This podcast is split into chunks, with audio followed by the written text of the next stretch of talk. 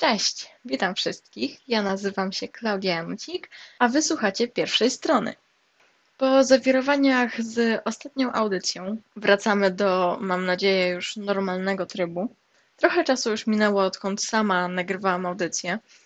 I tak, uwaga, tu właśnie znalazło się słowo klucz, bo to jest mała podpowiedź, co szykuję dla was na następny raz. Ale o tym przekonacie się sami już za tydzień. A my tymczasem wracamy do naszego tematu.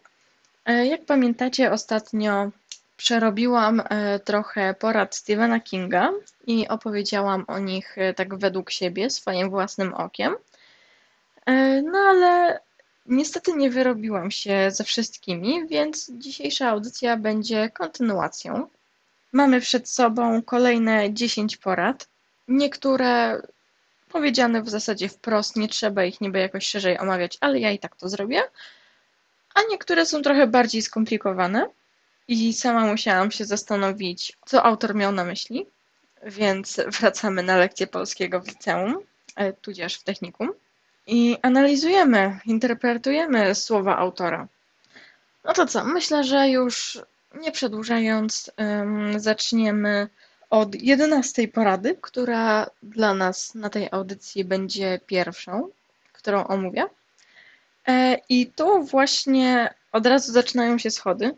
Przyznam się, że to jest właśnie ta porada, którą ja nie do końca zrozumiałam. Nie wiem, czy to może ze mną jest coś nie tak, może mój mózg nie pracuje odpowiednio, nie jestem w stanie nawiązać do tego odpowiedniej inter- interpretacji. Jak wam się to uda, to śmiało mi napiszcie. A dlaczego jest to takie problematyczne? No już wam mówię. Otóż tą poradą jest, są dwie tajemnice sukcesu. Byłem zdrowy i byłem żonaty. No byłem zdrowy, no to okej.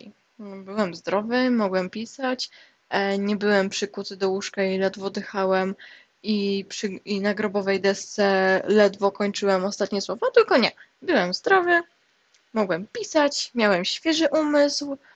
No a byłem żonaty? No nie wiem jak dla was, ale moim zdaniem to jest raczej przeszkoda. Chyba, że to jest właśnie na tej zasadzie, że to, że przetrwał to małżeństwo, zniósł tą babę i już tak zahartowany, nie było żadnego ale, żeby nie udało mu się skończyć książki. Może to w tą stronę działa. No ja oczywiście traktuję to też z przymrużeniem oka i mam nadzieję, że wy też to tak potraktujecie.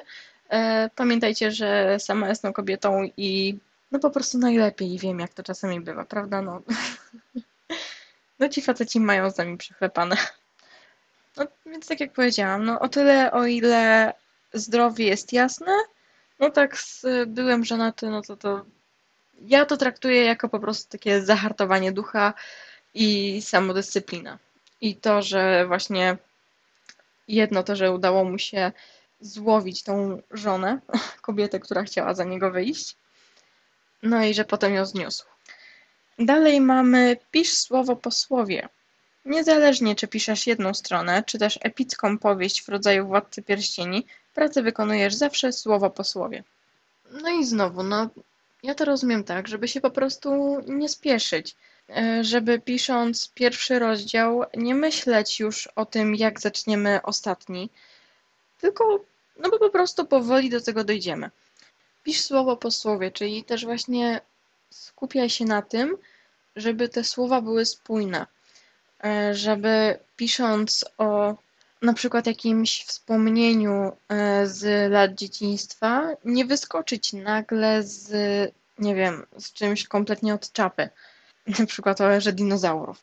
Chociaż obydwa fakty, no tak, dzieją się w przyszłości, ale same raczej nie mają jakiegoś takiego związku z sobą, prawda? No, no chyba, że jest to historia o małym dinozaurze.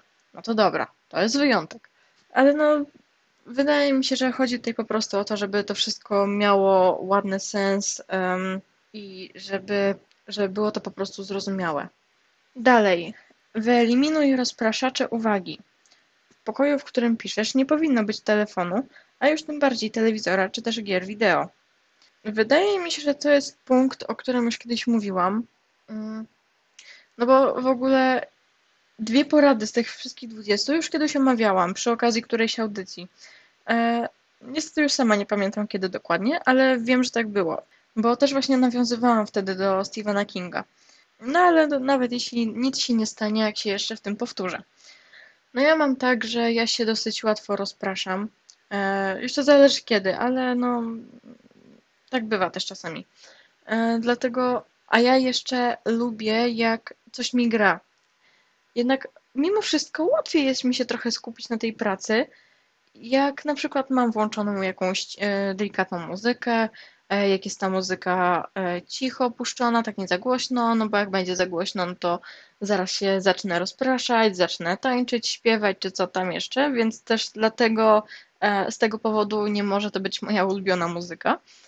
Mm, no bo ja po prostu nie lubię, jak jest taka martwa cisza wokół. Zawsze jak coś robię, to zawsze włączam a to telewizor, a to właśnie muzykę. Um, no po prostu, żeby coś tam się wokół jeszcze działo. E, no i tak jest też właśnie jak piszę. E, no telewizor jest właśnie o tyle bardziej rozpraszający, że ma ten obrazek, e, który przykuwa nasze spojrzenie i mimowolnie e, na przykład zastanawiając się nad e, dalszymi wydarzeniami powieści, no to ten wzrok zawędruje na telewizor, a jak ten wzrok już tam zawędruje, no to jest kaplica, bo niby się dalej zastanawiacie, ale tu z drugiej strony jeszcze tam drugą część mózgu zajmuje nam ten obrazek, potem patrzymy, o jest coś interesującego, coś fajnego tam się dzieje, no dobra, no to załącza się i słuch, no i zamiast myśleć nad tymi dalszymi wydarzeniami w książki, siedzimy i oglądamy telewizję. Nawet e, nie do końca, wiedząc tak naprawdę, że to robimy. Także e, no z tym punktem to zgodzę się, tak w osiemdziesięciu procentach. E, telefon też staram się wyciszać. E, no co prawda mam go zawsze pod ręką, no bo czasami potrzebuję pomocy w postaci na przykład e, internetu, e, a czasami na telefonie mam y, zapisaną w kartach w internecie jakąś rzecz, której nie muszę szukać już na laptopie. A jak... No właśnie, taka propos, właśnie ktoś do mnie dzwoni. Dzwoni moja koleżanka. No niestety będzie musiała mi wybaczyć, bo nie chcę się um, wytrącić, bo to chyba zauważyliście, jakoś tak fajnie się gada, jakoś mam t- takie dobre flow jest. Nie wiem, może to jest też kwestia pogody. W końcu jest cieplej, ale no, później do niej oddzwonię. I widzicie, też tak a propos tych rozpraszaczy, prawda? Się idealnie wstrzeliła. No, więc chodźmy dalej. Trzymaj się własnego stylu.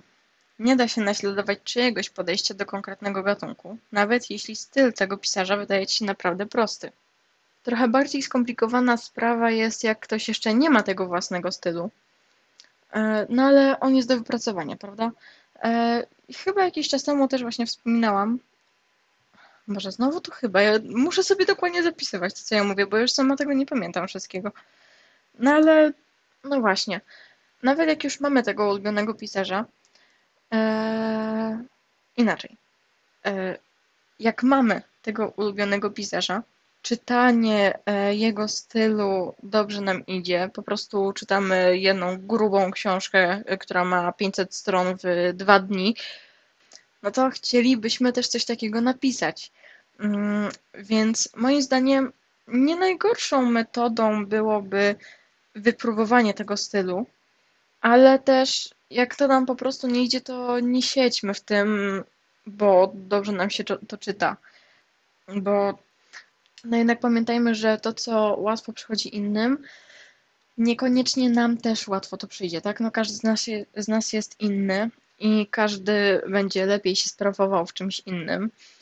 E, no więc też no, nie można się tak e, trzymać konkretnie e, jednego stylu. No warto wypróbować, e, warto wszystko wypróbować, tak?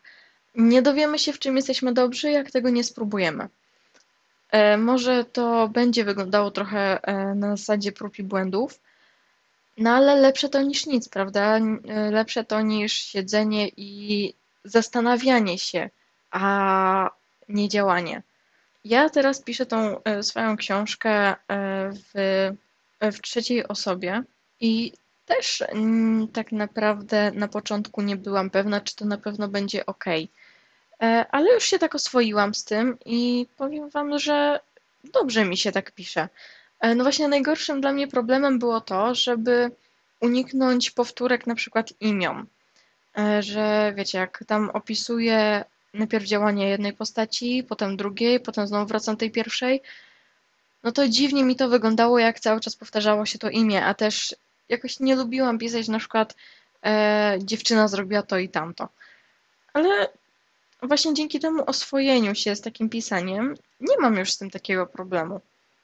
Wiem, jak coś napisać, żeby taki problem w ogóle nie zaistniał. A przynajmniej według mnie go nie ma. Ale też nie wydaje mi się, żeby to był już taki mój styl. E, Jest powieść, którą na pewno chciałabym napisać w pierwszej osobie, więc wydaje mi się, że akurat u mnie to wyglądałoby, to byłaby taka zasada mieszana, że trochę bym pisała w tym, w sensie jedną książkę tak, drugą tak. E, oczywiście jak już napiszę tą jedną książkę i będę myślała o następnych. No ale no, ja cały czas wypracowuję ten swój styl. To na pewno nie jest kwestia jednej książki, tylko przynajmniej kilku. Dalej Stephen King radzi nam drąż. Historie są jak skamieliny znajdowane w ziemi, fragmenty nieodkrytego dawnego świata. Praca pisarza polega na używaniu narzędzi, które posiada do wydobycia tych szczątków na światło dzienne, w stanie możliwie nietkniętym. No właśnie, czyli jak tu wydrążyć tą historię tak, żeby była dobrze opisana, może wyszczegółowiona, ale nie zniszczona. W liceum na polskim zawsze miałam tak, że jak przychodziła interpretacja jakiegoś utworu, zawsze miałam wrażenie, jakby ten utwór był taki rozdrabniany, taki rozgrzebywany, rozszarpywany, taki kawałkowany dosłownie, że jak już skończyliśmy tą interpretację, to z niego nic nie zostało. Jedynie jakieś porozrzucane fragmenty. I właśnie wydaje mi się, że w tym punkcie chodzi o całkowitą odwrotność tego, żeby właśnie to było zinterpretowane, w sensie takie pozostawione do interpretacji, ale też odpowiednio na tyle, ile możemy sobie na to pozwolić, wyjaśnione. Tak, też tak właśnie, żeby czytelnik nie wiedział wszystkiego od razu. Wydaje mi się, że to jest taki punkt wyjścia, który pozostawia tą pracę właśnie w takim stanie nienaruszonym, żeby te szczątki, jak to tutaj zostało opisane, były cały czas razem, a nie takie, że wiecie, łopatka cały czas jest pod ziemią, rzepka leży gdzieś pięć metrów dalej, a żebro jest już w ogóle w innym kraju na badaniach. W punkcie szesnastym e, nasz król horrorów e, mówi: zrób sobie przerwę. Po napisaniu książki odłóżcie ją na sześć tygodni. Potem ją przeczytajcie. Przekonacie się, czy czytanie własnej książki po sześciu tygodniach to dziwne, często cudowne przeżycie. No czyli po prostu redakcja autorska. Napisa- najpierw napisać książkę, potem zostawić ją, żeby trochę o niej zapomnieć, no a potem, żeby przeczytać ją właściwie na raz i żeby samemu ocenić, czy wszystko trzyma się kupy. Zauważyłam, że różni ludzie mówią e, o różnych e, długościach odstawienia tej, o różnym czasie odstawienia tej książki. Tutaj Stephen King mówi sześć tygodni, e, co daje nam te półtora miesiąca około.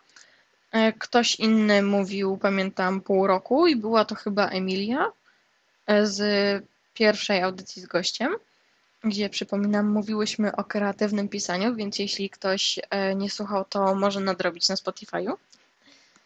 Ale, wydaje, no ale wracając, wydaje mi się, że każdy powinien sobie tak naprawdę określić, jak dużo czasu na to potrzebuje, żeby to był ten okres, w którym właśnie zdąży się trochę zapomnieć tej książki, jeśli to jest w ogóle możliwe, żeby zapomnieć swoje własne dzieło, które no, ja traktuję to na przykład jak dziecko. Nawet z, z większą świętością. Ale to tak, jak jest to możliwe, to właśnie, żeby to zrobić, a potem sobie ją przeredagować, zobaczyć, czy wszystko ze sobą gra, czy punkt A przechodzi płynnie do punktu B, czy coś tu jednak nie gra, czy punkt D nie zaczyna się za, za szybko, czy punkt C na pewno był odpowiednio wypunktowany. No. Dalej mamy wykreśl nudne fragmenty i swoje ulubione fragmenty. Usuń ulubione fragmenty. Usuń je wszystkie. Nawet jeśli to łamie twoje egocentryczne serce pismaka, usuń je. No i to jest właśnie ten, ten punkt, o którym mówiłam wcześniej, że został wykorzystany już przeze mnie w którejś poprzedniej audycji. W sumie to nie pamiętam, co tam o nim dokładnie wtedy mówiłam, więc jak ktoś pamięta, to może sobie teraz porównać to um, do tego, co teraz powiem. E, śmiesznie będzie, jak powiem w ogóle coś innego. No ale tak jak teraz myślę, to, e, to jest jakby dalszy ciąg tej redakcji. E, Nawet nasze ulubione fragmenty, które wydają nam się na początku ulubione, właśnie po tej redakcji mogą nam się okazać takie po prostu niepotrzebne.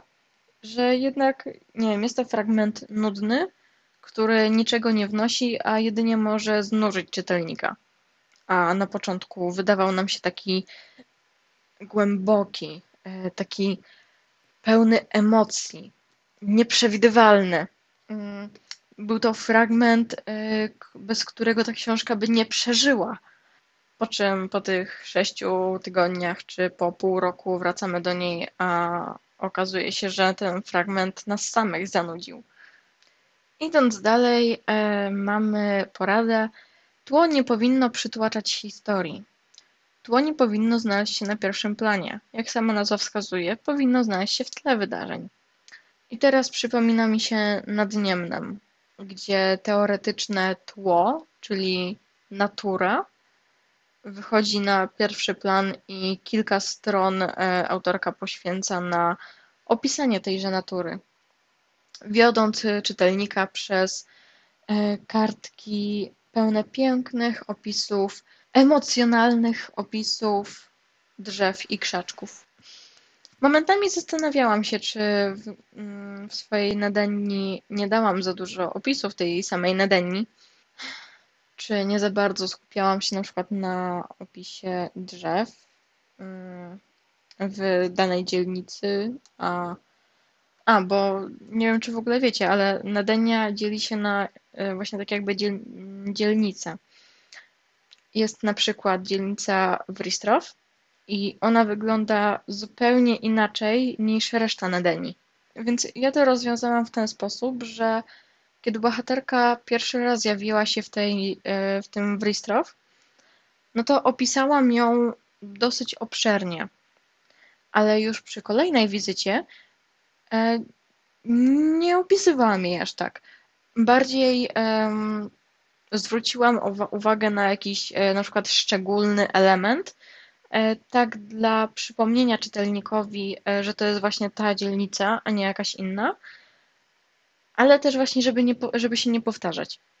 Więc wydaje mi się, że to jest taki dobry kompromis.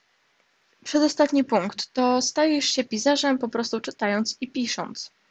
Najlepiej uczysz się dużo czytając i dużo pisząc. Najcenniejsze lekcje to te, których sam sobie udzielasz. No, czyli ja to rozumiem tak, że nie warto e, marnować czas na e, czytanie nieskończenie wielu poradników pisarskich, bo najlepiej wy, wyjdzie nam to i tak e, w praktyce, jak sami będziemy się uczyć, czyli jak będziemy czytać książki i po prostu pisać. No, ja pisać nauczyłam się, y, już powinniście o tym wiedzieć, pisząc właśnie Nadenię. A wcale nie czytałam jakoś ileś tych poradników. Mam taki jeden, który dostałam od koleżanki. Akurat mam go właśnie obok siebie. Jest to Magia słów. I powiem wam, że nie dał mi on aż tyle, ile właśnie sam warsztat. Ostatni punkt, który swoją drogą jest chyba jednym z piękniejszych punktów. Pisanie uszczęśliwia. W pisaniu nie chodzi o zarabianie pieniędzy, zdobywanie sławy, panienek, partnerów czy przyjaciół. Pisanie to czary, woda życia, jak każdy akt twórczy. Woda nic nie kosztuje. Pijcie zatem. No kochani, czy to można jeszcze jakoś bardziej opisać? Czy można coś o tym jeszcze dopowiedzieć? No to się broni samo przez się. Pisząc, no jasne, chciałabym kiedyś wydać książkę, chciałabym coś na tym zarobić, bo jednak jest to ciężka praca, więc fajnie byłoby zostać jakoś docenionym. Ale przede wszystkim robię to dla siebie, bo po prostu kocham. Myślę, że ten punkt nie potrzebuje więcej obrony, bo no jak powiedziałam, broni się sam przez się. I właśnie tym majestatycznym, magicznym punktem zakończymy naszą audycję. Nie wiem jak wam, ale mnie ona minęła jak z bicza strzelił. Bardzo przyjemnie się rozmawiało. Mam nadzieję, że wam się równie przyjemnie słuchało mojego głosu. Przypominam wam o Facebooku Radia Pałac, na którym znajdziecie zapowiedzi nie tylko moich audycji, ale i audycji moich znajomych z radia. Ja wam bardzo dziękuję za słuchanie tej audycji i do usłyszenia.